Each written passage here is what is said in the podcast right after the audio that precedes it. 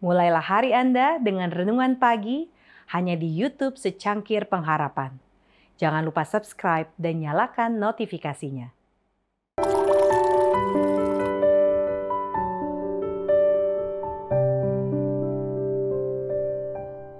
Shalom pemirsa, secangkir pengharapan untuk mengawali hari ini.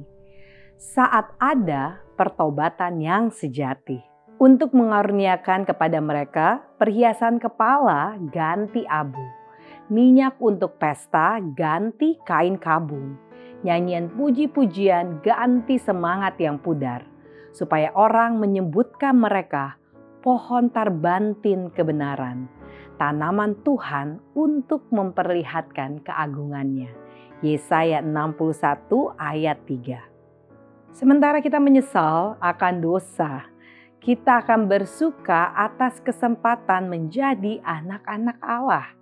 Kadang-kadang kita menyesali akibat dari perbuatan yang jahat yang menimpa kita, tetapi ini bukanlah pertobatan. Penyesalan yang sesungguhnya akan dosa adalah akibat dari pekerjaan Roh Kudus.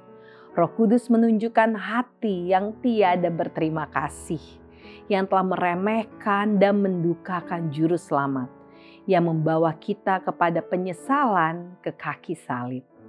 Oleh tiap-tiap dosa, Yesus dilukai lagi. Dan apabila kita memandang kepadanya yang telah kita tusuk, kita berduka cita karena dosa-dosa yang membawa kepedihan kepadanya. Duka cita yang demikian itu akan membawa kepada penolakan dosa. Air mata orang-orang yang menyesal itu hanyalah tetesan hujan yang mendahului cahaya terang kemuliaan. Duka cita ini memaklumkan satu kesukaan yang akan menjadi satu pancaran hidup di dalam jiwa. Hanya akuilah kesalahanmu bahwa engkau telah mendurhaka terhadap Tuhan Alamu. Mukaku tidak akan muram terhadap kamu, sebab aku ini murah hati. Demikianlah firman Tuhan. Kepada segala orang Sion yang berduka cita, ia telah berjanji memberikan perhiasan kepala ganti abu, minyak untuk pesta ganti kain kabung, nyanyian puji-pujian ganti semangat yang pudar.